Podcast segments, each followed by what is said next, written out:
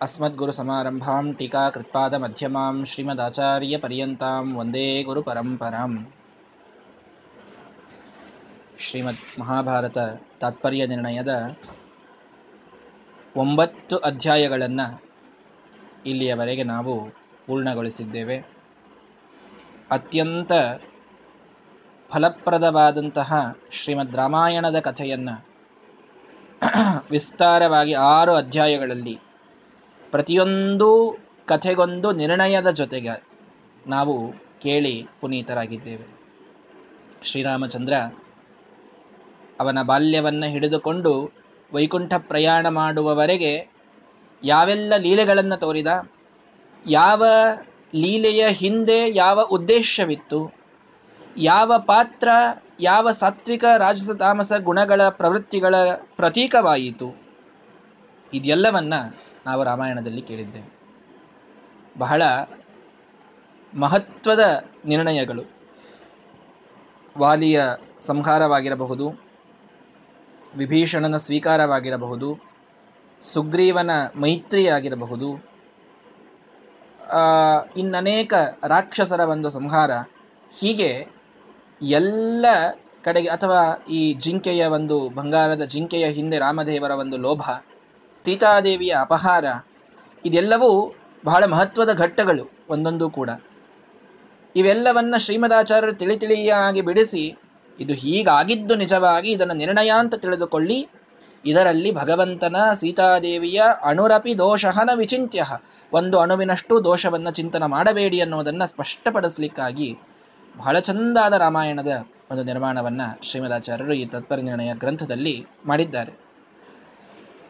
ಈ ಒಂದು ಸಂದರ್ಭ ತ್ರೇತಾಯುಗದಲ್ಲಿ ಅದ್ಭುತವಾದಂತಹ ಈ ಕಥೆ ನಡೆದಾಗಿದೆ.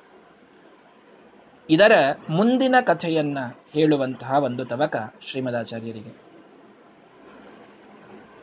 ತ್ರೇತಾಯುಗದ ನಂತರದಲ್ಲಿ ಬಂದದ್ದು ದ್ವಾಪರ ಯುಗ. ದ್ವಾಪರದಲ್ಲಿ ಶ್ರೀಕೃಷ್ಣ ಪರಮಾತ್ಮನ ಒಂದು ಕಥೆ ಪ್ರಮುಖವಾಗಿ ಇರುವಂಥದ್ದು. ದ್ವಾಪರದಲ್ಲಿ ಎಲ್ಲ ಭಕ್ತರ ಉದ್ಧಾರ ಮಾಡಿದಂತಹ ಭಗವಂತನ ರೂಪ ಕೃಷ್ಣ ರೂಪ. ಆದರೆ ಆ ಕೃಷ್ಣ ರೂಪಕ್ಕಿಂತಲೂ ಮೊದಲಿಗೆ ಆದ ಭಗವಂತನ ಅವತಾರ ಅದು ವೇದವ್ಯಾಸ ದೇವರ ಅವತಾರ.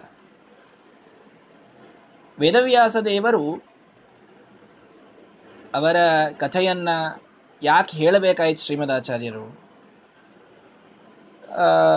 ಕೃಷ್ಣನ ಕಥೆ ಹೇಳಿದ್ರೆ ಮುಗಿದು ಹೋಗ್ಬಿಡ್ತಿತ್ತು. ಪ್ರತ್ಯೇಕವಾಗಿ ವೇದವ್ಯಾಸ ದೇವರ ಕಥೆ ಯಾಕೆ ಅಂತ ಪ್ರಶ್ನೆ ಬರ್ತದೆ. ಒಂದು ಅಧ್ಯಾಯ ಪೂರ್ಣ ಅದಕ್ಕೆ ಅಂತಿಟ್ಟು ಅವರ ಕಥೆಯೆಲ್ಲ ಹೇಳಿ ಒಂದು ಹನ್ನೊಂದನೇ ಅಧ್ಯಾಯದಿಂದ ಕೃಷ್ಣ ಕಥಾ ಪ್ರಾರಂಭ ಮಾಡಿ ಮಹಾಭಾರತದ ಎಲ್ಲ ಕಥೆಯನ್ನು ಅವ್ರು ಹೇಳ್ತಾ ಇದ್ದಾರೆ. ಕೃಷ್ಣನ ಕಥೆ, ಅಂತೂ ಒಂದು ಯುಗಕ್ಕೆ ಒಂದು ಕಥೆ ಅಂತ ಲೆಕ್ಕ ಹೇಳಿದ್ರೆ ತ್ರೇತಾಯುಗಕ್ಕೆ ರಾಮನ ಕಥೆ, ದ್ವಾಪರ ಯುಗಕ್ಕೆ ಕೃಷ್ಣನ ಕಥೆ. ಹೀಗೆ ಹೇಳಿದ್ರಾಗ್ತಾ ಇತ್ತು ಈ ವೇದವ್ಯಾಸರ ಕಥೆಯನ್ನು ಹೇಳುವ ಅನಿವಾರ್ಯತೆ. ಶ್ರೀಮದಾಚಾರ್ಯರಿಗೆ ಏನಿತ್ತು ಅನ್ನುವಂಥದ್ದು ಪ್ರಶ್ನೆ. ಇದಕ್ಕೆ ನಾವು ಅನೇಕ ರೀತಿಯಿಂದ ಉತ್ತರವನ್ನು ತಿಳಿದುಕೊಳ್ಳಬಹುದಾಗಿದೆ.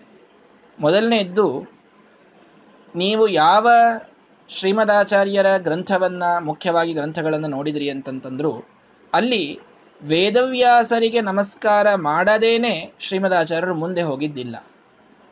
ಭಗವಂತನಿಗೆ ನಮಸ್ಕಾರ ಮಾಡಿದರೂ, ಅದೇ ಭಗವಂತನೇ ವೇದವ್ಯಾಸ ದೇವರಾದರೂ ಪ್ರತ್ಯೇಕವಾಗಿ ವೇದವ್ಯಾಸ ದೇವರಿಗೊಂದು ನಮಸ್ಕಾರವನ್ನು ಮಾಡ್ತಾರೆ. ಯಾಕೆ ಮಾಡ್ತಾರೆ ಅಂತಂದ್ರೆ, ಗುರೂಂಚ ಅನ್ನೋದಕ್ಕೆ. ನಾರಾಯಣಂ ಗುಣೈಸರ್ವೈಹಿ ಉದೀರ್ಣಂ ದೋಷವರ್ಜಿತಂ. ಜ್ಞೇಯಂ ಗಮ್ಯಂ ಗುರೂಂಚ ಅಪಿನತ್ವ ಸೂತ್ರಾರ್ಥ ಉಚ್ಯತೆ. ಗುರೂನ್ ಅಂದರೆ ಯಾರಲ್ಲಿ? ವೇದವ್ಯಾಸ ದೇವರನ್ನ ಅಂತ ಅರ್ಥ. ವೇದವ್ಯಾಸ ದೇವರಿಗೆ ಪ್ರತ್ಯೇಕವಾಗಿ ನಮಸ್ಕಾರವನ್ನು ಮಾಡ್ತಾರೆ. ಯಾಕೆ? ಗುರುಗಳು ಅನ್ನುವ ಕಾರಣಕ್ಕೆ. ಹಿಂದೆ ಬಂತಲ್ಲ. ಜಗದ್ಗುರುತ್ವಮಾದಿಷ್ಟಂ ಮಯಾತೆ ಕಮಲೋದ್ಭವ. ಭಗವಂತ ಬ್ರಹ್ಮದೇವರೊಂದಿಗೆ ಯಾವ ಸಂಬಂಧವನ್ನ ಅತಿಶಯ ಅಂತ ಹಿಡಿತಾನೆ? ಮಗ ಅಂತೋ, ದಾಸ ಅಂತೋ ಯಾವುದು? ಶಿಷ್ಯ ಅನ್ನುವ ಸಂಬಂಧ. ಜಗದ್ಗುರುತ್ವವನ್ನು ನಿನಗೆ ನೀಡಿದ್ದೇನೆ ನಾನು ನಾನು ನಿನಗೆ ಗುರುವಾಗಿದ್ದೇನೆ. ಈ ಗುರು ಶಿಷ್ಯರ ಸಂಬಂಧ, ಇದು ಅನುಪಮವಾದ ಸಂಬಂಧ. ಹಾಗಾಗಿ ಅದಕ್ಕೊಂದು ಪ್ರತ್ಯೇಕವಾದ ಮಹತ್ವ ಇದೆ. ಭಗವಂತ ನನಗೆ ಇಷ್ಟ, ಭಗವಂತ ನನಗೆ ಸ್ವಾಮಿ, ಆದ್ದರಿಂದ ಭಗವಂತನಿಗೆ ನಮಸ್ಕಾರ. ಇದೊಂದಾದರೆ, ಅದೇ ಭಗವಂತನ ವೇದವ್ಯಾಸ ದೇವರ ರೂಪಕ್ಕೆ ಪ್ರತ್ಯೇಕವಾದ ನಮಸ್ಕಾರವನ್ನು ಶ್ರೀಮದಾಚಾರ್ಯರು ಎಲ್ಲ ಗ್ರಂಥಗಳಲ್ಲಿ ಮಾಡ್ತಾರೆ. ಸೂತ್ರಭಾಷ್ಯದಲ್ಲಿ ನೋಡುತ್ತೇವೆ. ಅನುವ್ಯಾಖ್ಯಾನದಲ್ಲಿ ಭಗವಂತನನ್ನ ಪರಿಪರಿಯಾಗಿ ಸ್ತುತಿಸಿ ಎರಡನೇ ಶ್ಲೋಕದಲ್ಲಿ ತಮೇವ ಶಾಸ್ತ್ರ ಪ್ರಭವಂ ಪ್ರಣಮ್ಯ ಜಗದ್ಗುರುಣಾಂ ಗುರು ಮಂಜಸೈವ ವಿಶೇಷತೋ ಮೇ ಪರಮಾಖ್ಯ ವಿದ್ಯಾ ವ್ಯಾಖ್ಯಾಂ ಕರೋಂ ಎನ್ವಪಿ ಚಾಹಮೇವ ಅಂತ ಅನುವ್ಯಾಖ್ಯಾನದ ಎರಡನೇ ಶ್ಲೋಕ.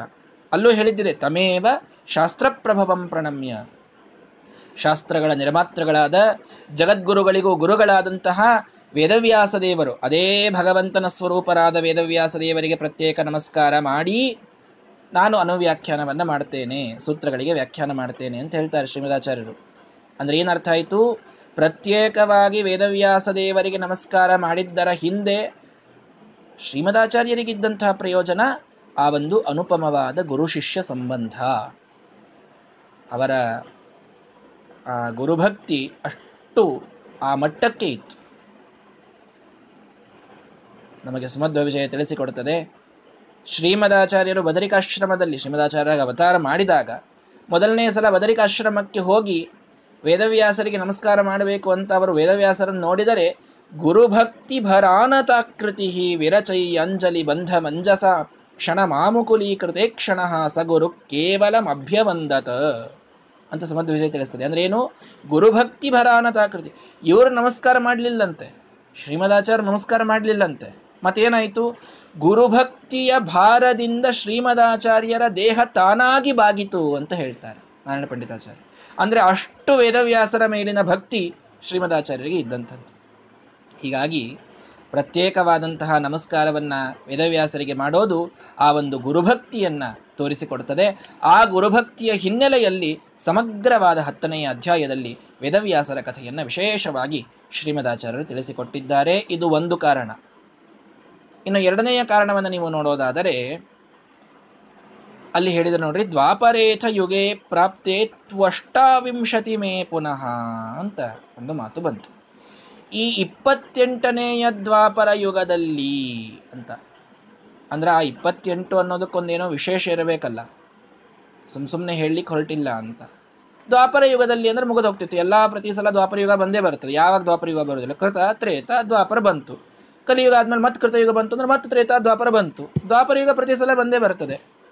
ಇಲ್ಲಿ ಶ್ರೀಮದಾಚಾರ್ಯ ದ್ವಾಪರ ಯುಗ ಬಂದಾಗ ಅಂತನ್ಲಿಲ್ಲ, ಇಪ್ಪತ್ತೆಂಟನೇ ದ್ವಾಪರ ಯುಗ ಬಂದಾಗ ಅಂತಂತ ಇದ್ದಾರೆ. ಅಂದ್ರೆ ಏನೋ ಈ ಇಪ್ಪತ್ತೆಂಟಕ್ಕೆ ವಿಶೇಷದ ಅಂತಂದಂಗಾಯ್ತು ಯಾಕೆ ವೇದವ್ಯಾಸರ ಕಥೆ ಹೇಳ್ತಾ ಇದ್ದಾರೆ ಅನ್ನೋದಕ್ಕೆ ಎರಡನೇ ಕಾರಣವನ್ನು ತಿಳ್ಕೊಳ್ರಿ. ಈ ವೇದವ್ಯಾಸರ ಅವತಾರ ಏನಿದೆಯಲ್ಲ ಭಗವಂತನೇ ವೇದವ್ಯಾಸನಾಗಿ ಹುಟ್ಟೋದು ಇದು ಪ್ರತಿ ದ್ವಾಪರ ಯುಗದಲ್ಲಿ ನಡೆಯುವಂಥದ್ದಲ್ಲ. ಈ ಒಂದು ಶಾಸ್ತ್ರ ವಿಶೇಷ ಎಲ್ಲರಿಗೂ ಗೊತ್ತಿದೆ. ಪ್ರತಿ ಸಲ ದೇವರೇ ವೇದ, ವೇದವ್ಯಾಸ ಅನ್ನೋದೊಂದು ಪೋಸ್ಟ್ ಅದು. ವೇದವ್ಯಾಸರು ಅನ್ನೋರೊಬ್ಬರು ಋಷಿಗಳು ಅಂತ ಅಷ್ಟೇ ತಿಳಿಬೇಡ್ರಿ, ಅದೊಂದು ಪೋಸ್ಟ್. ಹೇಗೆ ಬ್ರಹ್ಮ ಅನ್ನೋದೊಂದು ಪೋಸ್ಟ್. ಈಗಿನ ಬ್ರಹ್ಮದೇವ ಪ್ರಳಯ ಆಗಿ ಮೋಕ್ಷಕ್ಕೆ ಹೋದ್ರು ಅಂದರೆ ವಾಯುದೇವರು ಬ್ರಹ್ಮ ಪದವಿಗೆ ಬರ್ತಾರೆ ಅಂತ ಕೇಳ್ತೀರಿ. ಶೇಷ, ಗರುಡ, ರುದ್ರ, ಇಂದ್ರ ಇವೆಲ್ಲ ಪೋಸ್ಟ್ಗಳು. ಇವು ಅವ್ರು ಸಾಧನ ಮಾಡಿಸ್ಕೊಂಡು ಆ ಜೀವಿಗಳ ಮೇಲೆ ಹೋದಂಗೆ ಹೋದಂಗೆ ಹಿಂದಿನವ್ರು ಪಾಳಿ ಒಳಗಿರ್ತಾರೆ ಅವರಲ್ಲಿ ಬರ್ತಾರೆ ಅಂತ. ಹಾಗೆ ವೇದವ್ಯಾಸ ಅಂತ ಅನ್ನೋದು ಒಂದು ಪೋಸ್ಟ್ ಅದು. ಶಾಸ್ತ್ರಗಳ ನಿರ್ಮಾಣ ಮಾಡೋದು. ಆ ಪೋಸ್ಟಿನ ಕೆಲಸ ಏನು ಅಂತಂದ್ರೆ, ಬಂದು ಶಾಸ್ತ್ರಗಳ ನಿರ್ಮಾಣವನ್ನು ಮಾಡೋದು, ಬ್ರಹ್ಮಸೂತ್ರಗಳ ರಚನೆಯನ್ನು ಮಾಡೋದು, ಇದೆಲ್ಲವನ್ನು ಮಾಡೋದು. ವಿಶೇಷ ಏನು ಅಂತಂದ್ರೆ, ಒಂದು ಮನ್ವಂತರದೊಳಗ. ಎಪ್ಪತ್ತೊಂದು ಮಹಾಯುಗ ಇರ್ತಾವೆ, ನಮಗೆಲ್ಲ ಗೊತ್ತು. ಈ ಎಪ್ಪತ್ತೊಂದು ಮಹಾಯುಗಗಳ ಪೈಕಿ ನಾಲ್ಕೇ ನಾಲ್ಕು ಮಹಾಯುಗದಲ್ಲಿ, ಅಂದರೆ ನಾಲ್ಕೇ ದ್ವಾಪರ ಯುಗದಲ್ಲಿ ವೇದವ್ಯಾಸ ಪದವಿಗೆ ಪರಮಾತ್ಮ ಸ್ವಯಂ ಬರ್ತಾನೆ. ಇದನ್ನ ಅರ್ಥ ಮಾಡ್ಕೊಳ್ರಿ. ನೋಡ್ರಿ ಎಷ್ಟು ವಿಶೇಷ ಇದೆ. ನಾಲ್ಕೇ ನಾಲ್ಕು. ಟಿಪ್ಪಣಿಕಾರರು ಅದನ್ನ ತಿಳಿಸಿಕೊಡ್ತಾರೆ. ತೃತೀಯಂ ಯುಗಮಾರಭ್ಯ. ವ್ಯಾಸೋ ಬಹುಶು ಜಜ್ಞಿವಾನ್ ತೃತೀಯೇ ಸಪ್ತಮೇ ಚೈವ ಷೋಡಶೆ ಪಂಚವಿಂಶಕೆ ಅಷ್ಟಾವಿಂಶ ಸಾರಿ ಐದು. ಐದೇ ಮಹಾಯುಗಗಳಲ್ಲಿ, ಅಂದ್ರೆ ಐದೇ ದ್ವಾಪರ ಯುಗಗಳಲ್ಲಿ ವೇದವ್ಯಾಸ ಪದವಿಗೆ ಭಗವಂತ ಬರ್ತಾನೆ. ಅಂದ್ರೆ ಉಳಿದ ಟೈಮ್ನೊಳಗೂ ವೇದವ್ಯಾಸರಿದ್ದೇ ಇರ್ತಾರೆ, ಆದರೆ ದೇವರು ಇರಬೇಕಂತಿಲ್ಲ ಅವರೆಲ್ಲ. ಅವರೆಲ್ಲ ಪರಮಾತ್ಮನ ಅವತಾರನೇ ಇರಬೇಕು ಅಂತಿಲ್ಲ. ಮೂರನೇ ದ್ವಾಪರ ಯುಗ ಈ ವೈವಸ್ವತ ಮನ್ವಂತರ ಪ್ರಾರಂಭ ಆದಾಗ ಮೂರನೇ ಸಲ ಯಾವಾಗ ದ್ವಾಪರ ಯುಗ ಬರ್ತದಲ್ಲ? ಆವಾಗ ದೇವರೇ ವೇದವ್ಯಾಸರಾಗ್ತಾರೆ. ತೃತೀಯೇ, ಸಪ್ತಮೇ ಚೈವ, ಏಳನೆಯ ದ್ವಾಪರ ಯುಗದಲ್ಲಿ ಭಗವಂತನೇ ವೇದವ್ಯಾಸ ಪದವಿಗೆ ಬರ್ತಾನೆ. ಷೋಡಶೆ, ಹದಿನಾರನೆಯ ದ್ವಾಪರ ಯುಗದಲ್ಲಿ ಭಗವಂತನೇ ಬರ್ತಾನೆ. ಪಂಚವಿಂಶಕ್ಕೆ ಇಪ್ಪತ್ತೈದನೆಯ ದ್ವಾಪರ ಯುಗದಲ್ಲಿ ಭಗವಂತನೇ ವೇದವ್ಯಾಸರಾಗ್ತಾನೆ. ಅಷ್ಟಾವಿಂಶಿ ಯುಗೆ ಕೃಷ್ಣ ಸತ್ಯವತ್ಯ ಮಜಾಯತ. ಇಪ್ಪತ್ತೆಂಟನೇ ಮಹಾಯುಗ ಬಂದಾಗಲೂ ಕೃಷ್ಣ ಸಾಕ್ಷಾತ್ ಭಗವಂತನೇ ವೇದವ್ಯಾಸನಾಗಿ ಹುಟ್ಟುತ್ತಾರೆ ಪ್ರಾದುರ್ಭಾವ ಆಗ್ತಾರೆ ಏನ್ ಹೇಳ್ದಂಗಾಯ್ತ್ರಿ? ಅಂತಂದ್ರೆ, ಈಗ ನಡೆದದ್ದು ಯಾವುದಿದು? ಅಷ್ಟಾವಿಂಶೆ, ಇಪ್ಪತ್ತೆಂಟನೆಯ ಮಹಾಯುಗದಲ್ಲಿ ನಾವಿದ್ದೇವೆ.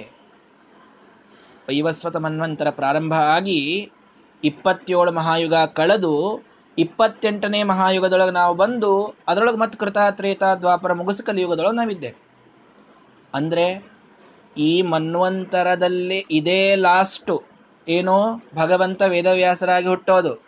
ಇನ್ನು ಮುಂದೆ ಎಷ್ಟು ಮಹಾಯುಗ ಬಂದರೂ ಕೂಡ ವೇದವ್ಯಾಸರು ಅಂತಿರ್ತಾರೆ. ಆದರೆ ಆ ಪೋಸ್ಟಿಗೆ ಭಗವಂತ ಇರೋದಿಲ್ಲ ಎಂಥ ಭಾಗ್ಯಶಾಲಿಗಳು ಅನ್ನೋದನ್ನ ಅರ್ಥ ಮಾಡ್ಕೊಳ್ರಿ.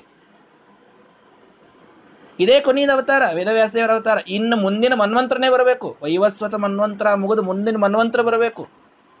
ಎಷ್ಟೋ ಲಕ್ಷಾವಧಿ ವರ್ಷ ಮುಂದಿನ ಪೀಳಿಗೆಗಳಿಗೆ ಸಾಕ್ಷಾತ್ ಭಗವಂತ ವೇದವ್ಯಾಸರ ಪೋಸ್ಟಿಗೆ ಬರೋದಿಲ್ಲ. ಇದು ಕೇವಲ ನಮ್ಮ ಭಾಗ್ಯ. ಇದು ಭಾಗ್ಯ ಇದು ಭಾಗ್ಯ, ಇದು ಭಾಗ್ಯವಯ್ಯ. ವೇದವ್ಯಾಸ ಜಯಂತಿ ದಿನ ವೇದವ್ಯಾಸರ ದೊಡ್ಡ ಕರುಣೆಯನ್ನು ಅರ್ಥ ಮಾಡ್ಕೊಳ್ರಿ. ಏನು ಅಂತಂದ್ರೆ, ಇಪ್ಪತ್ತೆಂಟನೆಯ ದ್ವಾಪರ ಯುಗದಲ್ಲಿ ಮಾತ್ರ ವೇದವ್ಯಾಸ ಅನ್ನುವಂತಹ ಒಂದು ಸ್ಥಾನಕ್ಕೆ ಭಗವಂತ ಪ್ರಾದುರ್ಭೂತನಾಗಿ ಬಂದಿದ್ದಾನೆ. ಅಂತ ಹೇಳಿ ಶ್ರೀಮದಾಚಾರ್ಯ ಭಾಷ್ಯ ಬರೀಲಿಕ್ಕೆ ಬಂದಿದ್ದಾರೆ. ಎಲ್ಲರೂ ನಾವು ಮಾಧ್ವರಾಗಿ ಚಂದ ಗಂಗಾರಕ್ಷಂತಿ ಹಚ್ಕೊಂಡು ಕೂತೀವಿ ಖರೆ. ಆದ್ರೆ ಶ್ರೀಮದಾಚಾರ್ಯೇ ಬೇಕಲ್ಲ, ಇದು ಆಗಬೇಕು ಅಂತಂತಂದ್ರೆ. ಪ್ರತಿ ಸಲ ಯಾರೋ ಬಂದು ಸೂತ್ರಗಳನ್ನು ಬರೆದಾಗ ಶ್ರೀಮದಾಚಾರ್ಯ ಒಂದು ಭಾಷ್ಯ ಬರಿಬೇಕು ಅಂತ ಎಲ್ಲಿದೆ? ಬರೆಯುವುದಿಲ್ಲ ಅವರು. ಭಗವಂತ ಬಂದು ಬರದಾನ ಅಂತ ಅನ್ನೋದಕ್ಕೆ ಭಾಷ್ಯ ಬರೀತೀವಿ ಅಂತ ಬರ್ತಾರೆ. ಪಾಪ ದೇವರ ಸೇವಾ ಮಾಡಬೇಕು ಅಂತ. ಮುಂದಿನ ದ್ವಾಪರ ಯುಗ ಬಂದಾಗ ಈಗ ಯಾರು ಇವರು? ಅಶ್ವತ್ಥಾಮಾಚಾರರು ಅಂತ ಆಗಿದ್ರಲ್ಲ ಈ ಸಲ. ಅಶ್ವತ್ಥಾಮಾಚಾರ್ಯರಾಗಿ ದ್ರೌಣ್ಯಸ್ತ್ರ ವಿಪ್ಲುಷ್ಟಮಿದಂ ಮದಂಗಂ ಸಂತಾನ ಬೀಜಂ ಕುರುಪಾಂಡವಾನಂ ಅಂತ ಭಾಗವತದಲ್ಲಿ ಪರೀಕ್ಷಿತ್ ರಾಜ ಹೇಳ್ತಾನಲ್ಲ, ನನ್ನ ಮೇಲೆ ಬ್ರಹ್ಮಾಸ್ತ್ರ ಬಿಟ್ಟು ಮಹಾನುಭಾವರು ಇವರು ಅಂತ. ಆ ಅಶ್ವತ್ಥಾಮಾಚಾರ್ಯರು ಈ ಯುಗ ಮುಗಿಯೋ ತನಕ ಅವರು ಚಿರಂಜೀವಿಗಳಾಗಿದ್ದು ಮುಂದಿನ ಜನ್ಮದೊಳಗೆ ಅವರು ವೇದವ್ಯಾಸರಾಗವರಿದ್ದಾರೆ ಇಪ್ಪತ್ತೊಂಬತ್ತನೇ ಮಹಾಯುಗದೊಳಗೆ. ಆ ಪೋಸ್ಟಿಗೆ ಬರೋರು ಬರೋರಿದ್ದಾರೆ. ಈಗ ಯಾರು ಅಶ್ವತ್ಥಾಮಾಚಾರ್ಯ ಇದ್ರು, ಅಂದ್ರೆ ರುದ್ರದೇವರು ಒಂದಂಗಾಯ್ತು ರುದ್ರದೇವರ ಅವತಾರ ಅಶ್ವತ್ಥಾಮಾಚಾರ ಹೌದಾ? ಅಂದ್ರೆ ರುದ್ರದೇವರು ಮುಂದಿನ ಸಲ ವೇದವ್ಯಾಸರಾಗವರಿದ್ದಾರೆ. ಆವಾಗ ಯಾಕ್ರಿ ಶ್ರೀಮದಾಚಾರ್ಯ ಬಂದು ತಮೇವ ಶಾಸ್ತ್ರ ಪ್ರಭಂ ಪ್ರಣಮ್ಯ ಅಂತಾರೆ? ಅವಾಗ ಯಾಕೆ ಅವ್ರು ಬಂದು ಭಾಷ್ಯ ಬರೀಬೇಕು? ಬರುವುದಿಲ್ಲ ರುದ್ರದೇವ ಸೇವಾ ಮಾಡ್ಲಿಕ್ಕೆ ಶ್ರೀಮದಾಚಾರ್ಯಕ್ಕೆ ಬರ್ತಾರೆ? ಏನೋ ಸ್ವ, ಸ್ವತಂತ್ರ ಬಂದು ತಮ್ದೊಂದು ಪಾರ್ಟಿ ಸ್ಥಾಪನೆ ಮಾಡಿ ಹೋಗ್ಬೋದು, ಅರ್ಥಾತ್ ತಾವೇ ಗ್ರಂಥಗಳ ನಿರ್ಮಾಣ ಮಾಡಿ ಹೋಗ್ಬೋದು. ಅಂತೂ ವೇದವ್ಯಾಸರ ಸನಾತನವಾದಂತಹ ಒಂದು ಮಹಾಭಾರತಾದಿಗಳಿಗೆ ವ್ಯಾಖ್ಯಾನ ಮಾಡಲಿಕ್ಕೆ ಅಂತ ಶ್ರೀಮದಾಚಾರ್ಯ ಅವತಾರ ಮಾಡಲಿಕ್ಕಿಲ್ಲ ಮುಂದಿನ ಸಲ. ಇದೇ ಕೊನೆಯದು. ನಾವೆಲ್ಲರೂ ಅಂಥ ಭಾಗ್ಯವಂತರು. ನಮಗೆ ನಾವಿದ್ದಂತಹ, ನಾವು ವೈಷ್ಣವರಾಗಿ ಹುಟ್ಟಿದಂತಹ ಒಂದು ಸಂದರ್ಭದಲ್ಲಿ ಭಗವಂತನೇ, ವಿಷ್ಣು ಪರಮಾತ್ಮನೇ, ವೇದವ್ಯಾಸ ದೇವರಾಗಿದ್ರು, ಶ್ರೀಮದಾಚಾರ್ಯರು, ವಾಯುದೇವರು ಬಂದು ಶ್ರೀಮದಾಚಾರ್ಯರಾಗಿ ಅವತಾರ ಮಾಡಿದ್ರು, ಅಂಥ ಅದ್ಭುತವಾದ ಗುರು ಪರಂಪರಾ ಸೃಷ್ಟಿಯಾಗಿತ್ತು. ಸತ್ಯಾತ್ಮ ತೀರ್ಥರ ಶಿಷ್ಯರಾಗಿ ನಾವೆಲ್ಲರೂ ಕೂಡ ಬದುಕಿದೆವು ಅಂತ ನಾವು ಅಷ್ಟೇ ಹೇಳ್ಕೊಳ್ಳಿಕ್ಕಾಗ್ತದೆ. ಮುಂದಿನ ಯಾವ ಮನ್ವಂತರದಲ್ಲೂ, ಯಾವ ಮಹಾಯುಗದಲ್ಲೂ, ಯಾವ ದ್ವಾಪರ ಯುಗದಲ್ಲೂ ಯಾರೂ ಇದನ್ನು ಹೇಳ್ಕೊಳ್ಳಿಕ್ಕಾಗುವುದಿಲ್ಲ. ಇಡೀ ವ್ಯವಸ್ಥೆ ಮನ್ವಂತರ ಮುಗಿಯುತ್ತನ ಕಾಯ್ಬೇಕು ನೋಡ್ರಿ ಮುಂದೆ. ಇಷ್ಟು ನಮ್ಮ ಭಾಗ್ಯ. ವೇದವ್ಯಾಸ ಜಯಂತಿ ದಿವಸ ಇದು ದೊಡ್ಡದ ಅರ್ಥ ಮಾಡ್ಕೊಳ್ಳೋಣ ಮೊದಲು. ವೇದವ್ಯಾಸರ ಮಹಾಕರುಣಾಪಾತ್ರರಾಗಿವೆ ನಾವೆಲ್ಲರೂ. ಯಾಕೆ? ಭಗವಂತ ವೇದವ್ಯಾಸರಾದಾಗ ನಾವೆಲ್ಲ ಬಂದು ಹುಟ್ಟೀವಲ್ಲ ಇಲ್ಲಿ. ಅಲ್ಲ, ತಿಳ್ಕೊಳ್ಳಿಕ್ಕೂ ನಮಗೆ ಹುಟ್ಟವರು ಭಾಳ ಜನ ಇದ್ದಾರೆ. ಆದರೆ ತಿಳ್ಕೊಂಡೀವಲ್ಲ. ಆ ವೇದವ್ಯಾಸರ ಶಾಸ್ತ್ರವನ್ನು ಸ್ವಲ್ಪ ಆದರೂ ಕೇಳಲಿಕ್ಕೆ ಒಂದು ಬುದ್ಧಿಯಾದರೂ ಬರ್ತಾ ಇದೆ ಅಲ್ಲ. ಆ ವೇದವ್ಯಾಸರ ಬ್ರಹ್ಮಸೂತ್ರಗಳನ್ನು ಕಲಿತಾ ಇದ್ದೇವೆ. ಆ ವೇದವ್ಯಾಸರ ಮಹಾಭಾರತವನ್ನು ಅವರ ನಿರ್ಮಾಣ ಮಾಡಿದಂಥ ಮಹಾಭಾರತ ಭಾಗವತಾದಿಗಳನ್ನು ಕೇಳ್ತಾ ಇದ್ದೇವೆ. ಸಾಕ್ಷಾತ್ ಭಗವಂತರಿ. ಕೋಹ್ಯನ್ಯ ಪುಂಡರೀಕಾಕ್ಷಾತ್ ಮಹಾಭಾರತ ಕೃದ್ಭವೇತ್ ಆ ಭಗವಂತನನ್ನು ಬಿಟ್ಟರೆ ಇಂಥ ಮಹಾಭಾರತ ಯಾರು ರಚನಾ ಮಾಡಬಹುದು ಅಂತ ಕೇಳ್ತಾರೆ. ಪುರಾಣಗಳಲ್ಲಿ ಮಾತು ಬರ್ತದೆ. ಅಂದ್ರೆ ಮುಂದಿನ ಸಲ ಮಹಾಭಾರತ ಹಿಂಗಿರ್ಲಿಕ್ಕಿಲ್ಲ ಅಂದಂಗಾಯ್ತು. ಯಾಕೆ? ಭಗವಂತ ನಿರ್ಮಾಣ ಮಾಡುವುದಿಲ್ಲ ಮುಂದಿನ ಸಲ ಮಹಾಭಾರತ. ಮಹಾಭಾರತ ಇರ್ತದೆ ಕಥೆ ನಡೀತದೆ. ಆದ್ರೆ ಆ ಮಹಾಭಾರತದ ಕಥೆಯನ್ನ ಬರದಂತಹ ವೇದವ್ಯಾಸರು ಭಗವಂತನಿರುವುದಿಲ್ಲ ಅವಾಗ ಅದು ಬೇರೆ ರೀತಿ ಆಗಿಬಿಡುತ್ತದೆ ಸ್ವಲ್ಪ ವ್ಯತ್ಯಾಸ ಬರಬಹುದು. ವೇದ ಅಲ್ಲ ಅದು. ವೇದ ಮಾತ್ರ ಕ್ರಮ ವ್ಯತ್ಯಾಸ ಇಲ್ಲದೇನೆ ಅನಾದಿ ಕಾಲದಿಂದ ಅನಂತ ಕಾಲದವರೆಗೆ ಅಪೌರುಷೇಯವಾಗಿ ಉಳಿಯುವುದು ವೇದ ಅಷ್ಟೇ. ಕ್ರಮ ವ್ಯತ್ಯಾಸ ಆಗ್ತದೆ ಪುರಾಣಗಳಲ್ಲಿ ಅಂತ ಶ್ರೀಮದಾಚಾರ್ಯ ತತ್ವನಿರ್ಣಯದಲ್ಲಿ ತಿಳಿಸಿಕೊಡ್ತಾರೆ. ಹಾಗಾಗಿ ಇಂತಹ ಅತ್ಯದ್ಭುತವಾದ ವೇದಗಳಿಗೂ ಮೀರಿದಂತಹ ಒಂದು ಗ್ರಂಥ ಮಹಾಭಾರತ ನಮಗಿವತ್ತು ಉಪಲಬ್ಧ ಆಗಿದ್ದು ಯಾಕೆ? ಭಗವಂತ ಬಂದು ವೇದವ್ಯಾಸರಾಗಿ ಅವತಾರವನ್ನ ಮಾಡಿದ್ದಕ್ಕೆ ಇನ್ಯಾವ ಕಾರಣಕ್ಕಲ್ಲ. ಆ ಒಂದು ಮಹಾಭಾರತವನ್ನ ಓದುವ ಭಾಗ್ಯ ನಮ್ಮದು, ಆ ಭಾಗವತವನ್ನ ಕೇಳುವ ಭಾಗ್ಯ ನಮ್ಮದು. ಅದಕ್ಕೆ ಶ್ರೀಮದಾಚಾರ್ಯರಂತಹ ಮಹಾನುಭಾವರು ಬರೆದ ಭಾಷ್ಯಗಳನ್ನ ನೋಡುವ ಭಾಗ್ಯ ನಮ್ಮದು.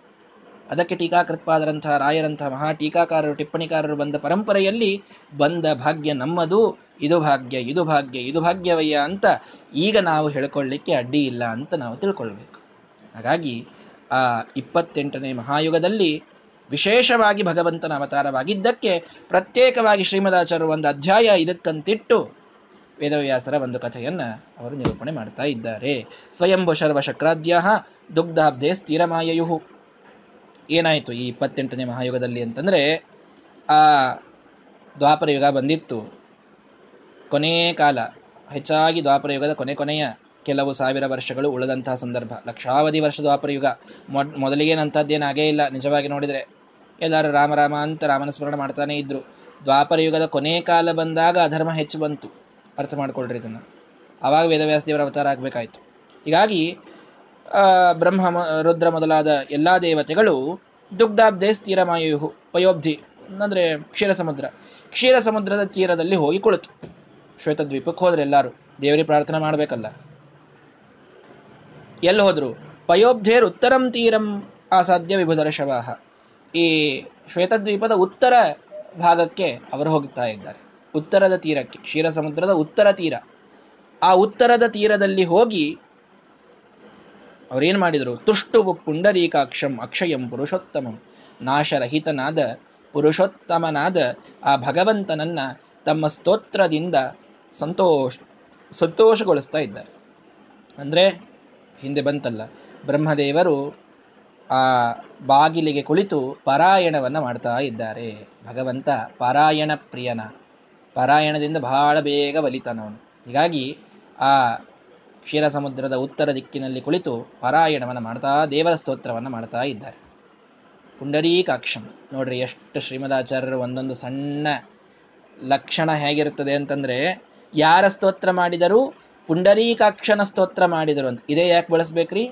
ಕೌಶನ್ಯ ಪುಂಡರೀಕಾಕ್ಷಾತ್ ಮಹಾಭಾರತ ಕೃದ್ಭವೇತ್ ಮುಂದೆ ಮಹಾಭಾರತ ಬರೆಯುವಂತಹ ವೇದವ್ಯಾಸರನ್ನ ಪುರಾಣಗಳು ಹೊಗಳಿದಂತಹ ವರ್ಣ ಯಾವುದು ಶಬ್ದ ಯಾವುದು? ಪುಂಡರೀಕಾಕ್ಷ ಅನ್ನೋ ಶಬ್ದ.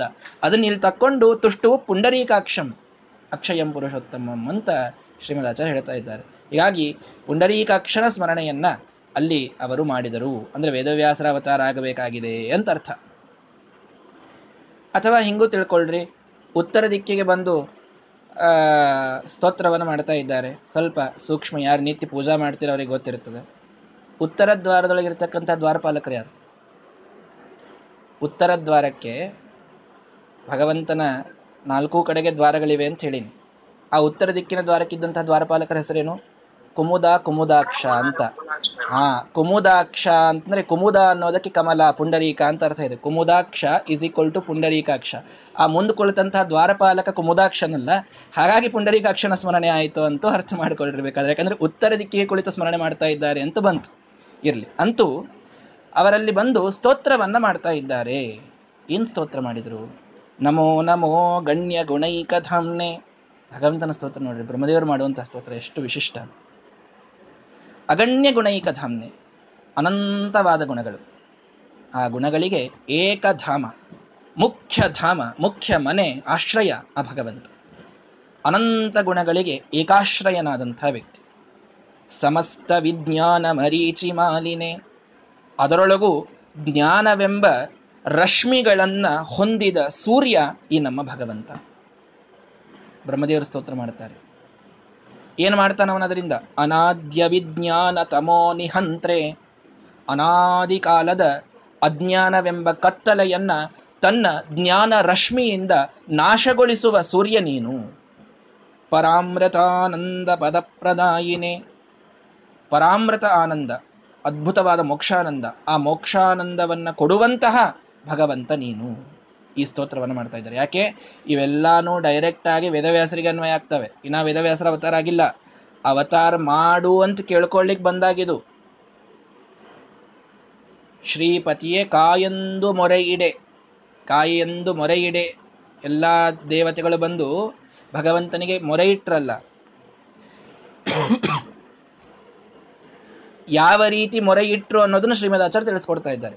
ಯಾವ ರೀತಿ ಅವರು ಸ್ತೋತ್ರ ಮಾಡಿದ್ರು? ಅನಂತ ಗುಣ ಪರಿಪೂರ್ಣನಾದವನೇ, ವಿಜ್ಞಾನವೆಂಬ ರಶ್ಮಿಯನ್ನ ಬೀರಿದಂತಹ ಸೂರ್ಯನೇ, ಅದರಿಂದ ಅಜ್ಞಾನವೆಂಬ ಕತ್ತಲೆಯನ್ನು ಓಡಿಸಿದಂತಹ ಹೇ ಭಗವಂತ, ಸದಾ ಎಲ್ಲರಿಗೂ ಮೋಕ್ಷವನ್ನ ನೀಡುವಂಥವನೇ ಅಂತ ಆ ಸ್ತೋತ್ರ ಮಾಡಿ ಅಂತಹ ನಿನಗೆ ನಮಸ್ಕಾರ ಅಂತ ಶ್ರೀಮದಾಚಾರ್ಯ ಬ್ರಹ್ಮದೇವರು ಸ್ತೋತ್ರವನ್ನು ಮಾಡ್ತಾ ಇದ್ದಾರೆ.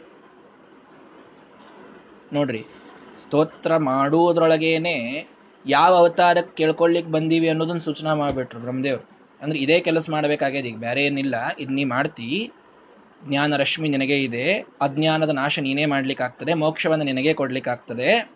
ಹಾಗಾಗಿ ಇವೆಲ್ಲ ಕೆಲಸ ಮಾಡುವಂತ ಒಂದು ರೂಪ ಬೇಕು. ಅಜ್ಞಾನ ನಾಶ ಆಗಬೇಕು, ಜ್ಞಾನ ರಶ್ಮಿಯನ್ನ ಎಲ್ಲ ಕಡೆಗೆ ಬೀರಬೇಕು, ಅದರಿಂದ ಮೋಕ್ಷವನ್ನು ನೀಡಬೇಕು. ಈ ಕೆಲಸ ಆಗಿದ್ದು ಯಾವ ಅವತಾರದಿಂದ ಹೇಳ್ರಿ ಮುಂದೆ? ವೇದವ್ಯಾಸರ ಅವತಾರದಿಂದ. ಹಾಗಾಗಿ ವೇದವ್ಯಾಸರ ಅವತಾರಕ್ಕೆ ಪೀಠಿಕೆಯನ್ನ ಹಾಕುವ ಸ್ತೋತ್ರವನ್ನ ಬ್ರಹ್ಮದೇವರು ಮಾಡ್ತಾ ಇದ್ದರು ಇದು ನಮ್ಮ ಬ್ರಹ್ಮದೇವರ ಶ್ರೇಷ್ಠವಾದಂತಹ ತ್ರಿಕಾಲ ಜ್ಞಾನ, ಅಪರೋಕ್ಷ ಜ್ಞಾನ. ಎಲ್ಲ ಗೊತ್ತು. ಭಗವಂತ ಮುಂದೆ ಏನು ಮಾಡೋದಿದ್ದಾನೆ ಅನ್ನೋದು ಎಲ್ಲ ಗೊತ್ತಿದ್ದಂತಹ ಮಹಾನುಭಾವರು ಬ್ರಹ್ಮದೇವರು. ಆಗ ಆ ಭಗವಂತನ ಸ್ತೋತ್ರ ಮಾಡುವಾಗ ಮುಂದೊಂದು ಬೇರೆ ಕಥೆ ಪ್ರಾರಂಭ ಆಗ್ಬಿಡ್ತದೆ. ಇದು ಯಾಕಾಯಿತು ಅಂತ ಹೇಳ್ತೀನಿ. ನಾವು ಭಗವಂತನ ಸ್ತೋತ್ರವನ್ನು ಮಾಡುವಾಗ ನಮಗಿದು ಬೇಕು ಅಂತ ಏನೋ ಕೇಳ್ತಾ ಇದ್ದೀವಿ ಅಂತ ಇಟ್ಕೊಳ್ರಿ. ಹ್ಮ್. ದೇವರಿಗೆ ಬೇಡುವ ಬಗೆಯನ್ನು ನಮಗೆ ಬ್ರಹ್ಮದೇವರು ತಿಳಿಸಿಕೊಡ್ತಾರೆ. ನನಗಿದು ಬೇಕು ಅಂತ ಕೇಳ್ತಾ ಇದ್ದೀನಿ ಅಂತಂದರೆ, ಅದನ್ನು ನೀನು ಮೊದಲು ನನಗೆ ಉಪಕಾರದಿಂದ ನೀಡಿದ್ದೀಯಾ ಅನ್ನೋದರ ಸ್ಮರಣೆ ಮಾಡಬೇಕು. ಆವಾಗ ನಮಗೆ ಬೇಡಲು ಅಧಿಕಾರ. ಇಲ್ಲದಿದ್ದರೆ ಬೇಡವೇ ಬೇಡ. ಬೇಡಬೇಕು ಅಂತಂತಂದ್ರೆ ಮೊದಲವನ ಉಪಕಾರದ ಸ್ಮರಣೆ ನಮಗಾಗಬೇಕು. ನೀನು ಕೊಡು ನನಗೆ ಅಂತ ಅಧಿಕಾರದಲ್ಲೇ ಹೋಗಿ ಕೇಳೋದಲ್ಲ ದೇವರಿಗೆ. ಸಲಗಿಯಿಂದ ಕೇಳೋದಲ್ಲ, ಅಧಿಕಾರದಲ್ಲೇ ಕೇಳೋದಲ್ಲ. ನೀನು ಇಂಥ ಮಹದುಪಕಾರವನ್ನ ಇಷ್ಟು ಮಾಡ್ತಾ ಇದ್ದೀಯ. ಇದು ಒಂದು ಈಗ ಪ್ರಸಂಗ ಬಂದಿದೆ ಅನ್ನೋದಕ್ಕೆ ನಾನು ಬೇಡ್ತಾ ಇದ್ದೇನಷ್ಟೆ. ಅವರು ತಮಗಾಗಿ ಅಂತೂ ಬೇಡವರೇ ಅಲ್ಲ. ತದಿತರ ಭಕ್ತಾನಾಂ ಮೋಕ್ಷೋದ್ದೇಶೇನ ಭಜನೀಯಾಯ ನಮಃ ಅಂತ ವೇದವ್ಯಾಸರಿಗೆ ಹೇಳ್ತೀವಿ ನಾವು. ಬ್ರಹ್ಮಾದಿ ಏಕಾಂತ ಭಕ್ತಾನಂ ಬ್ರಹ್ಮದೇವರೇ ಮೊದಲಾದ ಏಕಾಂತ ಭಕ್ತರಿಗೆ ಅವರು ಯಾವುದೂ ತಮ್ಮ ಸಲುವಾಗಿ ಬೇಡುವವರೇ ಅಲ್ಲ ಅವರು. ಅವರಿಂದ ಇತರ ಭಕ್ತರು ಮೋಕ್ಷರೇ ಬೇಕು, ಅದು ಬೇಕು, ಇದು ಬೇಕು ಅಂತ ಬೇಡ್ತಾರೆ. ಬ್ರಹ್ಮದೇವರು ಬೇಡಿದರೆ ಇನ್ನೊಬ್ಬರಿಗಾಗಿ ಬೇಡ್ತಾರೆ ಅಷ್ಟೇ ಅವರು. ಭಗವಂತ ಇವರೆಲ್ಲ ಪಾಪ ಸಜ್ಜನರು ಬಹಳ ಕಷ್ಟದೊಳಗಿದ್ದಾರೆ. ಅವರು ಪರಿಹಾರ ನೀನು ಮಾಡಬೇಕು, ಅವರಿಗೆಲ್ಲ ಜ್ಞಾನ ಕೊಡಬೇಕು. ಹಿಂಗೆ ಬೇರೆಯವರಿಗೆ ಬೇಡವರು ಅಷ್ಟೇ ಇವರು. ಸ್ವಾರ್ಥ ಸರಿಸಿ ಪರಹಿತಕ್ಕೆ ತಮ್ಮ ತನು ಉರಿಸಿ ಸುರಿಸಿ ಬೆವರು ಅಂತ ಒಬ್ಬ ಕವಿ ಹೇಳ್ತಾರೆ. ಹಾಗೆ ಸ್ವಾರ್ಥಕ್ಕಾಗಿ ಬೇಡುವಂಥದ್ದು ಬ್ರಹ್ಮದೇವರ ವ್ಯಕ್ತಿತ್ವವೇ ಅಲ್ಲ.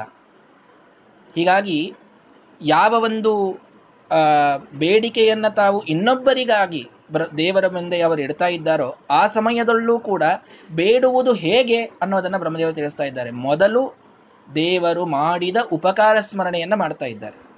ನೀನು ಮೊದಲು ಈ ಉಪಕಾರವನ್ನು ನನಗೆ ಮಾಡಿದ್ದೀಯಾ? ಏನು ಉಪಕಾರ ಮಾಡಿಯಪ್ಪ ಸ್ವದತ್ತ ಮಾಲಾಭು ವಿಪಾತ ಕೋಪತೋ ದುರ್ವಾಸಸ ಶಾಪತ ಆಶು ಹಿಶ್ರಿಯ. ಹಿಂದೊಂದು ಘಟನೆ ನಡೆದಿತ್ತು. ನೋಡ್ರಿ, ವೇದವ್ಯಾಸರ ಅವತಾರ ಆಗ್ಲಿಕ್ಕೆ ಮೂಲ ಎಲ್ಲೇ ಹೋಗ್ಬಿಡ್ತು ಅಂತಂದ್ರೆ ಸಮುದ್ರ ಮಂಥನಕ್ಕೆ ಹೋಗ್ಬಿಡ್ತಿದ್ದು ಮೂಲ. ಏನ್ರಿ ಸಮುದ್ರ ಮಂಥನಕ್ಕೂ ವೇದವ್ಯಾಸರಿಗೆ ಏನ್ ಸಂಬಂಧ? ವಿಚಿತ್ರ ಇದು. ಸಮುದ್ರ ಮಂಥನ ವೇದವ್ಯಾಸರು ಹುಟ್ಟಿದ್ರು ಅಂತ ಹೇಳ್ತಾ ಇದ್ದಾರೆ ಇಲ್ಲಿ. ಉಪಕಾರ ಸ್ಮರಣ ಮಾಡಿದ್ರು, ಸಮುದ್ರ ಮಂಥನದ ಕಥೆ ಹೇಳ್ತಾ ಇದ್ದಾರೆ. ಇದು ಬಹಳ ವಿಶೇಷ. ಸಮುದ್ರ ಮಂಥನಕ್ಕೂ ವೇದವ್ಯಾಸ ದೇವರ ಅವತಾರಕ್ಕೂ ಏನ್ ಸಂಬಂಧ ಅನ್ನೋದನ್ನ ಈ ಎರಡು ಮೂರು ದಿವಸ ನೀವು ಪೂರ್ಣ ಕಥೆ ಹೇಳಿದಾಗ ಗೊತ್ತಾಗ್ತದೆ. ಇವತ್ತೇ ಒಮ್ಮೆ ಗೊತ್ತಾಗೋದಿಲ್ಲ. ಅಂತೂ ಕೇಳ್ರಿ. ಸ್ವದತ್ತ ಮಾಲಾ ಭೂವಿಪಾತಕೋಪತಃ ಎಲ್ಲಿ ಪ್ರಾರಂಭ ಆಯಿತು ಸಮುದ್ರ ಮಂಥನ?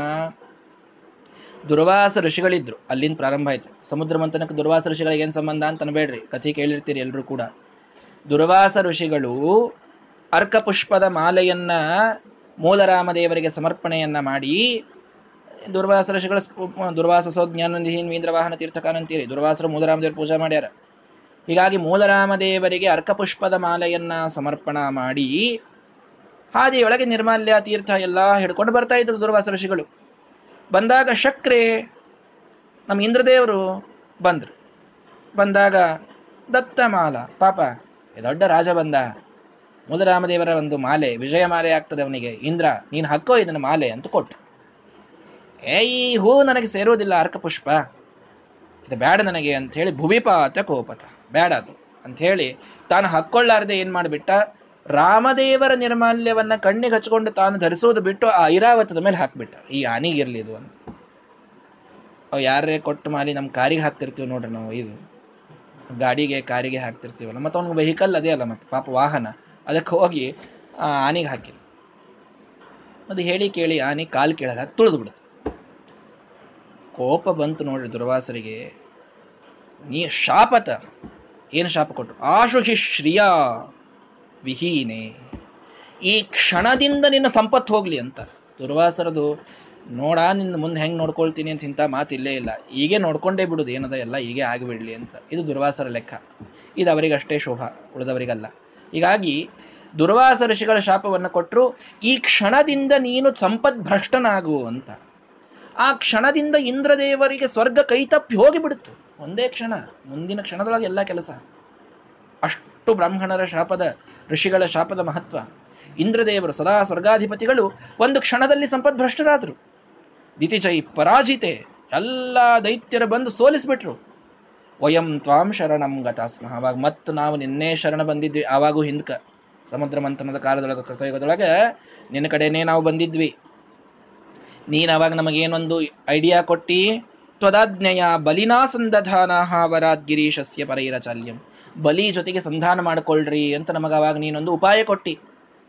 ನೋಡ್ರಪ್ಪ, ಈ ಸಮಯ, ಎಲ್ಲ ನಾವು ಸಮಯ ನೋಡ್ಕೊಂಡು ಕೆಲಸ ಮಾಡಬೇಕು. ಎಂಥವ್ರಿದ್ರು ವಿರೋಧ ಕಟ್ಕೋಬಾರ್ದು. ಬಲಿಗೆ ಈಗ ಬಹಳ ಶಕ್ತಿ ಇದೆ. ಅವನ ಜೊತೆಗೆ ಸಂಧಾನ ಮಾಡ್ಕೊಳ್ರಿ, ಸಮುದ್ರ ಮಂಥನ ಮಾಡ್ರಿ, ಅಮೃತ ಕೊಡದ್ರಿ ಅಂತಂತಂದ್ರೆ ನೀವು ಅವ್ರಿಗಿಂತಲೂ ಭಾರಿ ಶಕ್ತಿವಂತರಾಗ್ತೀರಿ ಅಂತ ಹೇಳಿ ಬಲಿಯ ಜೊತೆಗೆ ಸಂಧಾನ ಮಾಡಿಸಿದೆ ನೀನು. ಸರಿ, ಮತ್ತೇನ್ ಮಾಡಿದೆ? ಆ ಸಂಧಾನ ಮಾಡಿ ಸಮುದ್ರ ಮಂಥನವನ್ನು ಮಾಡಬೇಕು ಅಂತಂದ್ರೆ ಕ್ಷೀರಸಾಗರದೊಳಗೆ ಮಂಥನವಾಗುವಂತಹ ಕಡಗೋಲು ಯಾವುದು ಅಂತ ಪ್ರಶ್ನೆ ಬಂತು. ಮಂದರಾಚಲವನ್ನು ತಗೊಂಡು ಬರ್ರಿ. ಮಂದ್ರ ಪರ್ವತವನ್ನು ತಗೊಂಡ್ಬರ್ರಿ ಅದು ಕಡಗೋಲಾಗಿ ಬಳಸಿ ಅಮೃತವನ್ನು ಮಥನ ಮಾಡೋಣ. ಅಂತಂದಾಗ ಗಿರೀಶಸ್ಯ ವರಾತ್ ಅಚಾಲ್ಯಂ ರುದ್ರದೇವರ ವರ ಇತ್ತು. ಪರ್ವತಕ್ಕೆ ಏನು ವರ? ನೀನು ಇದ್ದಲ್ಲಿಂದ ನಿನಗೆ ಯಾರೂ ಅಲಗಾಡಿಸ್ಲಿಕ್ಕೆ ಆಗುವುದಿಲ್ಲ ಅಂತ. ರುದ್ರದೇವರ ವರ. ಬೃಂದಾರಕ ಮಂದರ ಮೇತ್ಯ ಬಾಹುಬಿಹಿ ಎಲ್ಲ ದೇವತೆಗಳು, ಭಾರಿ ಭಾರಿ ದೇವತೆಗಳು ಒಬ್ಬರಿಗಿಂತ ಒಬ್ಬರು ಶಕ್ತಿವಂತರು, ರಾಕ್ಷಸರು, ಎಲ್ಲರೂ ಕೂಡಿ ಆ ಮಂದರ ಪರ್ವತವನ್ನ ಸ್ವಲ್ಪ ನೂಕ್ಲಿಕ್ಕೆ ನೋಡಿದ್ರಂತೆ. ಎಲ್ಲರೂ ಕೂಡ. ಗಾಡಿ ಬಂದು ಬಿದ್ದಾಗ ಹಿಂದೆ ನಿಂತು ಧಕ್ಕಾ ಕೊಡ್ತಿರ್ತೀವಲ್ಲ ಹಂಗ. ಮಂದರ ಪರ್ವತವನ್ನ ಸ್ವಲ್ಪ ಅಲಗಾಡಿಸ್ಲಿಕ್ಕೆ ನೋಡಿದ್ರೆ, ನಶೇಕು ರುದ್ಧರ್ ಮಿಮೇ ಸಮೇತಾಹ. ಎಲ್ಲಾ ದೇವತೆಗಳ ಶಕ್ತಿ ಕೂಡಿ ಮಂದರ ಪರ್ವತದ ಮೇಲೆ ಬಿದ್ದರೂ ಅದು ಅಲಗಾಡ್ಲಿಲ್ಲ. ಅಂತ ಪರ್ವತ ಯಾಕೆ? ರುದ್ರದೇವರ ವರ ಇವರೆಲ್ಲರಿಗಿಂತಲೂ ದೊಡ್ಡದವರು, ದೊಡ್ಡವರು ರುದ್ರದೇವರು. ಯಾರು ನಿನ್ನನ್ನು ಅಲಗಾಡಿಸ್ಲಿಕ್ಕೆ ಆಗುವುದಿಲ್ಲ ಅಂತಂದಿದ್ರು ಅವರು. ಹೀಗಾಗಿ ಮಂದರ ಪರ್ವತವನ್ನು ಎಷ್ಟೆಲ್ಲ ದೇವತೆಗಳು, ರಾಕ್ಷಸರು ಕೂಡಿ ತಮ್ಮ ಶಕ್ತಿಯನ್ನು ಮಿಲಿತವಾಗಿ ಹಾಕಿದರೂ ಕೂಡ ಅದನ್ನು ಅಲಗಾಡಿಸ್ಲಿಕ್ಕೆ ಆಗಲಿಲ್ಲ. ಮೊದಲು ಕೇಳ್ಕೊಂಡು ಬಂದಿದ್ರು, ಏನಾದರೂ ಉಪಾಯ ಕೊಡುವಂತ ಏನಿಲ್ಲ ಮೇನ್ ಪರ್ವತವನ್ನು ತೆಗೆದುಕೊಂಡು ಬರ್ರಿ, ಇಲ್ಲಿ ಕ್ಷೀರಸಾಗರದೊಳಗಿಟ್ಟು ಮಂಥನ ಮಾಡ್ರಿ, ಅಮೃತ ಬರ್ತದೆ ಕುಡಿಯಿರಿ ಅಂತ ಹೇಳಿದ್ದ. ಆ ಮಂದಿರ ಪರ್ವತ ಅಳಗಾಡ್ತಾ ಇಲ್ಲ ಮತ್ತೆ ಬಂದರು. ತದಾತ್ವಯ ನಿತ್ಯ ಬಲತ್ವ ಹೇತುತಃ. ಭಗವಂತ, ಇದು ನಿನಗೆ ಮಾತ್ರ ಸಾಧ್ಯ. ರುದ್ರದೇವರ ವರ ಇದೆ, ನಮಗೆ ಯಾರಿಗೂ ಅದನ್ನು ಅಲಗಾಡಿಸ್ಲಿಕ್ಕೆ ಆಗ್ತಾ ಇಲ್ಲ, ಏನು ಮಾಡೋಣ?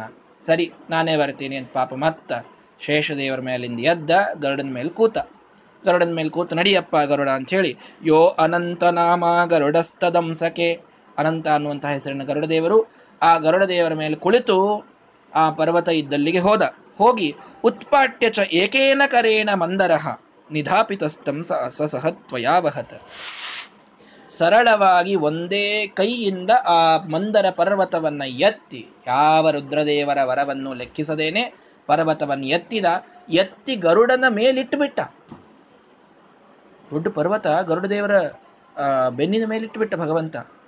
ಅವಹತ ಅದನ್ನು ಎತ್ಕೊಂಡು ಬಿಟ್ರು ಗರುಡದೇವರು ಹಂಗ್ರಿ ಎತ್ಕೊಂಡ್ರು ಗರುಡದೇವರು? ಎಂಥ ದೊಡ್ಡ ಪರ್ವತರಿ ಅಂತಂದ್ರೆ ತ್ವಯಾವಹತ ನಿನ್ನನ್ನೇ ಅವರು ಎತ್ಕೊಂಡಾಗ ಇನ್ನಿ ಪರ್ವತ ಎತ್ತೋದೇನು ದೊಡ್ಡದು ಅಂತ ಹೇಳಿದ್ರು ಶ್ರೀಮದಾಚಾರ್ಯ. ಯಾಕೆ? ಗರುಡದೇವರು ಭಗವಂತನ ವಾಹನ, ಭಗವಂತ ಲಕ್ಷ್ಮಿಯನ್ನು ತಮ್ಮ ಮೇಲೆ ಕೊಡಿಸ್ಕೊಳ್ಳವರು ಎಂಥ ಭಗವಂತ? ಕುಕ್ಷಿಗಂ ಯಸ್ಯ. ವಿಶ್ವಂ ಸದಾ ಅಜಾದಿಕಂ. ಬ್ರಹ್ಮಾಂಡವೇ ಇಡೀ ಅನಂತ ಬ್ರಹ್ಮಾಂಡವನ್ನು ತನ್ನ ಒಂದು ತೆಳ್ಳನೆಯ ಹೊಟ್ಟೆಯಲ್ಲಿ ಇಟ್ಟುಕೊಂಡಂತಹ ಭಗವಂತ. ಅವನ ಭಾರ ಇದು ಜಗದ್ಭಾರ ಇದು. ಇದನ್ನೇ ತಮ್ಮ ಮೇಲೆ ಹೊತ್ತಂತಹ ಗರುಡ ದೇವರಿಗೆ ಈ ಪರ್ವತ, ಅದರೊಳಗೆ ಬರುವಂತಹ ಒಂದು ಪರ್ವತ ಅಷ್ಟೇ. ಅದೆಷ್ಟಾಗಿತ್ತು ಅವರಿಗೆ? ಸರಳವಾಗಿ ಹೊತ್ಕೊಂಡ್ರವ್ರು ಯಾಕೆ? ಒಳಗೆ ಭಗವಂತನೇ ಒಂದು ರೂಪದಿಂದ ಅವರಿಗೆ ಆ ಶಕ್ತಿಯನ್ನು ತುಂಬಿದ್ದ. ಹೊತ್ತುಕೊಂಡು ಕೂತರು. ಪುನಃ ಪರೀಕ್ಷದ್ಭಿರಸೌ ಗಿರಿಹಿ ಸುರೈಹಿ. ಸಹಾಸುರೈಹಿ ಉನ್ನಮಿತಸ್ತದಂಸತಃ ಆವಾಗ ಇವರಿಗೆ ಮತ್ತೇನು ಅಂತಂತಂದ್ರೆ, ಆ, ಏ, ಇದೇನೋ ಗರುಡನೇ ಹೊತ್ತುಕೊಂಡಾನೆ ಅಂತಂದ ಮೇಲೆ ನಾವು ಸರಳ ಹೊತ್ತುಕೊಳ್ಬಹುದು. ಏ, ತಡ್ರಿ ತಡ್ರಿ ತಡ್ರಿ ಅಂತ ಈ ಗಾಡಿ ಕೈ ಮಾಡಿ ನಿಲ್ಲಿಸುವಂಗೆ ನಿಲ್ಲಿಸಿದ್ರಂತೆ ಗರುಡನಿಗೆ. ಹಾರಿ ಪಾಪ ವೈಕುಂಠಕ್ಕೆ ತಗೊಂಡು ಹೋಗ್ತಾ ಇದ್ದಾರೆ ಅದನ್ನ. ಕ್ಷೀರ ಸಮುದ್ರಕ್ಕೆ ತಗೊಂಡು ಹೋಗ್ತಾ ಇದ್ದಾರೆ. ಮಧ್ಯದೊಳಗೆ ನಿಂದ್ರಿಸಿದ್ರು ಎಲ್ಲಾ ದೇವತೆಗಳು, ರಾಕ್ಷಸರು ಯಾಕೆ? ಏ, ಈ ಗರುಡ ಹೊತ್ತಿದ್ ನೋಡಿದ್ರೆ ನಮಗೂ ಕಾನ್ಫಿಡೆನ್ಸ್ ಬಂತು. ನಾವು ಇದನ್ನು ಹೊರಬಹುದು. ಪಾಪ ಅವನು ಇಲ್ಲಿ ತನಕ ಹೊತ್ತಾನೆ, ಮುಂದೆಲ್ಲ ನಾವು ಹೊತ್ಕೊಂಡು ಹೋಗ್ತೀವಿ ಅಂತ. ಹೌದಾ? ಸರಿ. ಅಂತ ಹೇಳಿ ಉನ್ನಮಿತಸ್ತದಂಸತಃ ಭಗವಂತ ಮತ್ತೊಂದೇ ಕೈಯಿಂದ ಆ ಗರುಡನ ಮೇಲಿನ ಆ ಪರ್ವತ ಹಿಂಗ್ ಸಣ್ಣಾಗಿ ಎತ್ತಿ ಹಿಡೀರಿದನ್ನ ಅಂತ ಕೊಟ್ಟ. ಏನಾಯ್ತು? ವ್ಯಚೂರ್ಣ ಎತ್ತಾನ ಖಿಲಾನ್ ಪುನಶ್ಚ. ಆ ಮಂದರ ಪರ್ವತ ಹೊತ್ತುತ್ತೀವಿ ಅಂತ ಕೈ ಎತ್ತಿದವರು ಹೊತ್ತುಕೊಂಡು ಬಿದ್ದರು ಹೊರತು ಅದನ್ನೇನು ಹೊರಲಿಕ್ಕಾಗಲಿ ವ್ಯಚೂರ್ಣಯತ್ ಪುಡಿ ಪುಡಿಯಾಗಿ ಬಿತ್ತಂತೆ ಎಲ್ಲರ ಎಲುಬು. ಎಲ್ಲ ದೇವತೆಗಳು, ರಾಕ್ಷಸರು ಮಂದರ ಪರ್ವತದ ಕೆಳಗೆ ಪುಡಿಯಾಗಿ ಬಿದ್ದರು ಮತ್ ಪಾಪ ಭಗವಂತ ಎತ್ತಿ ಅದನ್ನ ಗರುಡನ ಮೇಲೆ ಇಟ್ಟ. ಕೆಳಗೆ ನೋಡ್ತಾನೆ ರಾಶಿ ರಾಶಿ ಬಿದ್ದು ಬಿಟ್ಟಾರೆ ದೇವತೆಗಳು, ದೈತ್ಯರು. ಎಲ್ಲರ ಎಲುಬು ಪುಡಿ ಪುಡಿ. ಏನ್ ಮಾಡಬೇಕು? ತ್ವದೀಕ್ಷಯ ಪೂರ್ವವದುತ್ಥಿತ ಪ್ರಭೋ. ನೋಡ್ರಿ ಭಗವಂತ ಏನ್ ಎಷ್ಟು ಕರುಣ. ಕೇವಲ ತನ್ನದೊಂದು ದೃಷ್ಟಿಯನ್ನು ಹೀಗೆ ಎಲ್ಲ ಕಡೆಗೆ ಹಾಯಿಸಿದ್ದಕ್ಕೆ ದೇವತೆಗಳ, ದೈತ್ಯರು ಮತ್ತೆ ತಮ್ಮ ಮೊದಲಿನ ಶಕ್ತಿಯಿಂದ ಎದ್ದು ಕೂತು ಬಿಟ್ರಂತೆ ಯಾವ ಸಂಜೀವಿನಿ ಇಲ್ಲ, ಯಾವುದೇನು ಕಾರಣ ಇಲ್ಲ. ಕೇವಲ ದೇವರ ದೃಷ್ಟಿ. ಇದು ಎಲ್ಲ ಕಷ್ಟಗಳಿಗೆ ರಾಮಬಾಣ. ಇದು ಎಲ್ಲ ಕಷ್ಟಗಳಿಗೆ ಪರಿಹಾರಕ. ದೇವರ ದೃಷ್ಟಿ ಬಿದ್ದರೆ ಸಾಕು. ಉದ್ಧಾರ. ಯಾವ ರೋಗ ಇಲ್ಲ, ರುಜನೆ ಇಲ್ಲ, ಕಷ್ಟ ಇಲ್ಲ, ಏನೂ ಇಲ್ಲ. ಕೇವಲ ದೃಷ್ಟಿಯನ್ನು ಹಾಯಿಸಿದ್ದಕ್ಕೆ ಮಂದರ ಪರ್ವತದ ಕೆಳಗೆ ಎಲ್ಲ ಪುಡಿ ಪುಡಿಯಾಗಿ ಬಿದ್ದ ದೇವತೆಗಳು ಮತ್ತೆ ಎದ್ದು ಕೂತರು. ಪುನಶ್ಚ ವಾಮೇನ ಕರೇಣ ವಿಶ್ವರೇ ನಿಧಾಯತಂ ಸ್ಕಂದಗತಸ್ತ್ವಮಸ್ಯ. ಅವನ್ ಮತ್ತೆ ಎಡಗೈಯಿಂದ ಸರಳವಾಗಿ ಎತ್ತಿ ಆ ಗರುಡನ ಮೇಲೆ ಆ ಪರ್ವತವನ್ನಿಟ್ಟು ಅಗಾಪ್ಪಯೋಬ್ಧಿಂ ಸಹಿತ ಸುರಾಸುರೈಹಿ ಎಲ್ಲ ದೇವತೆಗಳನ್ನು ದೈತ್ಯರನ್ನು ಕರೆದುಕೊಂಡು ಕ್ಷೀರ ಸಮುದ್ರಕ್ಕೆ ಭಗವಂತ ಬಂದು, ತೇನ ಅಬ್ಧಿಂ ಅಯ ಅಥಾಪಿ ಅಮಥ್ನಾಹ ಆ ಒಂದು ಮಂದರ ಪರ್ವತವೆಂಬ ಕಡಗೋಲಿನಿಂದ ಭಗವಂತ ಈ ಸಮುದ್ರ ಮಂಥನವನ್ನ ಪ್ರಾರಂಭ ಮಾಡಿದ. ಮುಂದೇನಾಯಿತು ಸಮುದ್ರ ಮಂಥನದಲ್ಲಿ ಅನ್ನೋದನ್ನು ನೋಡಬೇಕಾಗಿದೆ, ಅಮೃತ ಬರಬೇಕಾಗಿದೆ, ಬಂದದ್ದು ವೇದವ್ಯಾಸ ದೇವರಿಗೆ ಅವತಾರಕ್ಕೆ ಕಾರಣ ಆಗಬೇಕಾಗಿದೆ. ಇದು ಬಹಳ ವಿಚಿತ್ರ. ಅದು ಹೇಗಾಯಿತು ಅನ್ನೋದನ್ನ ನಾಳೆ ಇದನ್ನು ನೋಡೋಣ. ಶ್ರೀ ಕೃಷ್ಣಾರ್ಪಣ ಮಸ್ತು ಹರಯೇ